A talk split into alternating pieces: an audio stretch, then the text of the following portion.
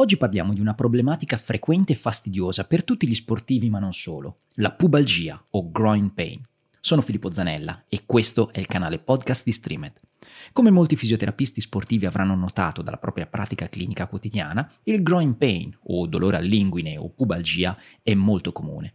Questo è particolarmente vero negli sport che richiedono cambi di direzione e movimenti laterali nel 35% dei casi, o calci nel 29% dei casi e salti, come ad esempio il calcio o il rugby, secondo Serner e colleghi da uno studio del 2019. Gli infortuni e le problematiche all'inguine nel calcio maschile rappresentano dal 4 al 19% di tutti gli infortuni, mentre nelle donne si aggirano tra il 2 e il 14%. Un'analisi dei dati su 29 studi ha riscontrato una percentuale più elevata di lesioni all'inguine negli uomini rispetto alle donne. E anche quando consideriamo lo stesso sport, gli uomini hanno una più alta incidenza di lesioni all'inguine rispetto alle donne. Gli sport con un tasso più alto di lesioni all'inguine sono l'hockey su ghiaccio e gli sport che sono praticati sul campo da calcio come football americano, rugby e ovviamente il calcio. Inoltre, i giocatori che sono impegnati con il gesto del calciare presentano un'incidenza più elevata di groin pain rispetto a tutti gli altri. Se osserviamo i dati provenienti dal calcio professionistico, infatti, scopriamo che dal 14 al 17% tutti i giocatori incorrono in una lesione all'inguine in ogni stagione. E durante il periodo agonistico in cui sono previste una serie di partite ravvicinate, beh, il 59% degli uomini riferisce almeno un episodio di dolore all'inguine. Ma cosa si indica con il termine pubalgia? Gilmore, nei primi anni 90, descriveva il dolore all'inguine come l'inguine di Gilmore. Da lì in poi una grande varietà di termini sono stati utilizzati in campo medico e clinico per definire il groin pain o dolore all'inguine. Una revisione sistematica pubblicata sul British Journal of Sport Medicine del 2015 ha rilevato infatti che ben 33 diversi termini sono usati per diagnosticare il dolore all'inguine negli atleti. Tra i più comuni troviamo l'ernia dello sportivo nel 31% dei casi, dolore cronico all'inguine 10% dei casi, osteite pubica 10%, dolore all'inguine legate agli adduttori ancora 10%, poi sindrome o tendinite dell'iliopsoas nel 3% ma anche altri termini come complesso lesionale all'inguine nei calciatori, la sindrome del giocatore di hockey, la sindrome dolorosa inguinale pubica e la pubalgia dell'atleta, secondo Ellatar e colleghi di uno studio del 2016. Per quanto riguarda la pratica clinica, un gruppo di lavoro sul groin pain, fornato da 23 esperti, ha valutato due casi di dolore all'inguine. È risultato che i due casi sono stati diagnosticati utilizzando rispettivamente ben 9 e 11 termini diversi. Tutto ciò indica quanto sia difficile definire il groin pain o dolore all'inguine secondo una chiara ed accettata terminologia validata a livello internazionale. Questo fatto ostacola la raccolta dei dati sul groin pain, sia in termini di prevenzione che di trattamento, causando in tal modo confusione tra gli stessi specialisti, che hanno difficoltà a comunicare tra di loro e che spesso non riescono a raggiungere obiettivi soddisfacenti con i loro pazienti e con gli atleti. La combinazione di una terminologia minima e uniforme sugli standard da adottare dovrebbe contribuire a garantire quindi studi di migliore qualità sul groin pain. La definizione più accettata ad oggi è quindi dolore all'inguine, assieme a tutte le entità subcliniche che lo rappresentano, come vedremo dettagliatamente in un capitolo a parte, sistema di classificazione basato sull'esame clinico che trovate nella rivista scientifica sul groin pain su Streamed. Ebbene, in questa parte della rivista useremo quindi il termine internazionale usato negli studi, groin pain, o la riproposizione italiana di dolore all'inguine, considerando che il termine pubalgia è caduto da anni in disuso nel mondo della ricerca scientifica, anche se è comunque molto usato ancora nel gergo e in alcuni ambienti sportivi. Ma ok, chiarita la terminologia, passiamo alla patofisiologia. Come nasce una pubalgia? Ebbene, il meccanismo di infortunio del dolore all'inguine può essere dato da un trauma diretto, intenso e una rapida contrazione muscolare, da microtraumi cumulativi, cambi di direzione e movimenti laterali, classificati come movimenti a catena cinetica chiusa, che rappresentano ben il 59% di tutti gli infortuni. Sono caratterizzati dall'estensione dell'anca unita all'abduzione e alla rotazione esterna. Le lesioni procurate con il gesto del calciare e del salto sono classificate come lesioni a catena cinetica aperta, 41% di tutti gli infortuni, eh, pensate bene, e prevedono il passaggio dall'estensione dell'anca alla flessione e dall'abduzione dell'anca all'adduzione, con rotazione esterna, secondo Cerner e colleghi in uno studio del 2019. Quindi una rapida attivazione muscolare che segue ad un rapido allungamento muscolare sembra essere il meccanismo di lesione fondamentale per le lesioni acute degli adduttori. Questo avverrebbe perché gli adduttori tentano di rallentare la coscia, che si estende e si abduce bruscamente attraverso una contrazione eccentrica, per poi contrarsi concentricamente nell'azione di addurre e flettere l'anca.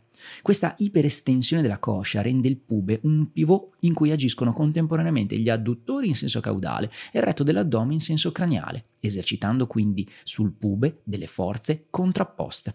Un'altra teoria alla base del groin pain, ancora ritenuta plausibile, si focalizza invece sul deficit della fascia trasversale addominale, piuttosto che sulla contrazione muscolare come evento patogenetico principale. La fascia trasversa addominale forma la parete posteriore del canale inguinale. È possibile riscontrare la presenza di deficit o lesioni di questa struttura negli atleti con frequente dolore agli addominali e all'inguine. Ma chi colpisce il groin pain? E quali sono i fattori di rischio associati alla pubalgia?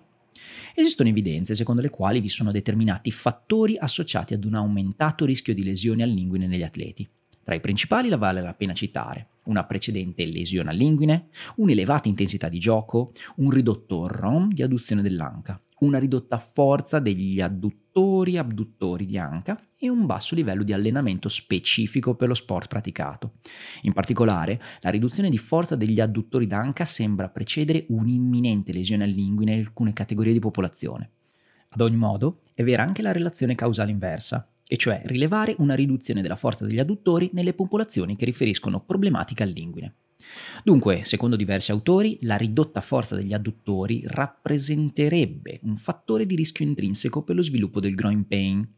Nello specifico, una meta-analisi del 2015 di Mosler e colleghi ha dimostrato che gli atleti con dolore all'anca all'inguine manifestavano dolore e ridotta forza allo squeeze test dei muscoli adduttori, oltre alla riduzione del ROM nella rotazione interna dell'anca. Inoltre, vi sono prove che gli atleti con dolore all'anca e all'inguine abbiano risultati inferiori nei punteggi delle scale di autovalutazione, associate ad una alterata funzione muscolare del tronco. Infine, la presenza di edema sull'osso pubico sull'anca e segni di schisi secondari sono associati al dolore all'anca e all'inguine, se paragonati ad una popolazione asintomatica. Pertanto possiamo già anticipare che la forza dei muscoli adduttori è un elemento imprescindibile all'interno della pratica clinica, che deve essere utilizzato come misura di risultato per determinare miglioramenti durante la riabilitazione, per monitorare il rischio di infortunio e per valutare un return to sport. Ma ora vediamo un aspetto fondamentale su cui numerosi autori in letteratura hanno cercato di arrivare ad un consenso, ovvero il sistema di classificazione. Il dolore all'inguine negli atleti, appunto in inglese come già detto groin pain, rappresenta il termine ombrello scelto dal gruppo di lavoro di Doha del 2015, perché è puramente descrittivo rispetto ad altri come pubalgia atletica, dolore all'inguine atletico, dolore all'inguine sportivo, inguine dell'atleta, eccetera, eccetera.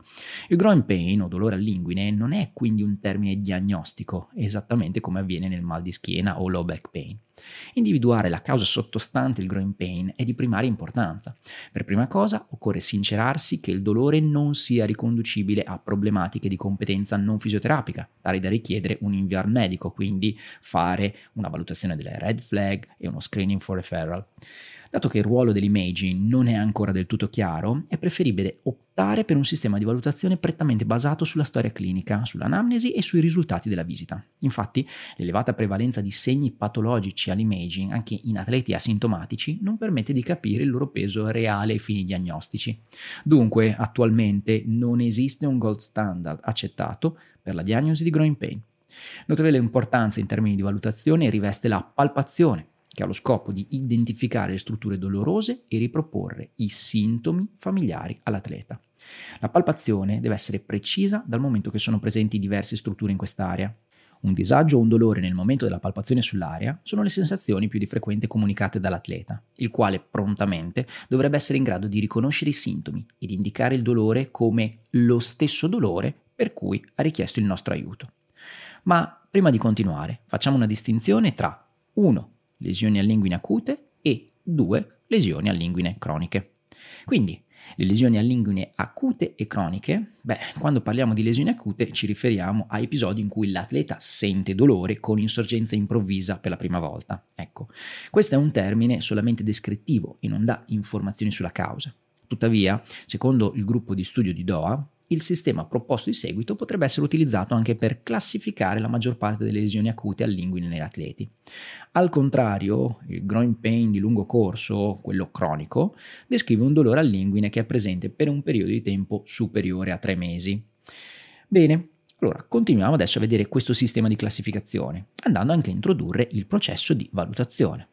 Il principale documento scientifico in questo caso che ha definito e classificato in maniera chiara il dolore all'inguine e su cui si basa tutta la ricerca scientifica successiva è quello emerso dall'accordo di Doha sulla terminologia e sulle definizioni del groin pain negli atleti. E qui c'è uno studio di Uveir e colleghi del 2015. In questo lavoro vengono definite quattro entità cliniche principali per il dolore all'inguine. 1. Groin pain legato all'adduttore. 2. Groin pain legato all'iliopsoas. 3 groin pain legato all'inguine o al canale inguinale e 4 groin pain legato al pube o alla sinfisi pubica. Oltre a queste, il dolore all'inguine negli atleti può essere legato all'articolazione dell'anca, quindi lo hip related groin pain, oppure ad altre cause muscoloscheletriche e anche non. All'anamnesi, l'atleta dovrebbe segnalare in tutti i casi un dolore che peggiora con l'esercizio. La palpazione, i test contro resistenza e lo stretching del muscolo interessato vengono utilizzati per classificare gli atleti in queste entità. Il dolore riportato dall'atleta durante i test contro resistenza deve essere avvertito precisamente nella struttura interessata. Ad esempio, in relazione al groin pain legato agli adduttori, il dolore durante il test di adduzione contro resistenza dovrebbe riprodurre un dolore riconoscibile dall'atleta esattamente nella regione dei muscoli adduttori. Invece, se il dolore durante il test si avverte in una posizione diversa, ad esempio nella regione inguinale, significa che il groin pain non è correlato agli adduttori, ma presumibilmente all'inguine, il quale sarà indagato successivamente con altri test specifici. Occorre infine chiarire che lo stesso atleta potrebbe avere più di un'entità di groin pain. In questo caso è dunque possibile diagnosticare più entità che si manifestano contemporaneamente. Ebbene, vuoi approfondire l'argomento? Su Streamed è disponibile la rivista interamente dedicata alla pubalgia. Troverai numerose indicazioni utili basate sulle ultime evidenze scientifiche per quanto riguarda la gestione di questa condizione. In particolare, nel capitolo dedicato alla valutazione andremo nel dettaglio con tutti gli elementi più utili per differenziare nel paziente le entità cliniche di cui abbiamo parlato poco fa, nonché la diagnosi differenziale, importantissima come sempre e nel capitolo dedicato al trattamento analizzeremo le opzioni conservative e chirurgiche e potrai accedere ad alcuni protocolli di esercizi consigliati per questa condizione. Vai su streamededo.com per scoprire un universo dedicato alla formazione in fisioterapia. Ricordati, con Streamed formi il tuo futuro.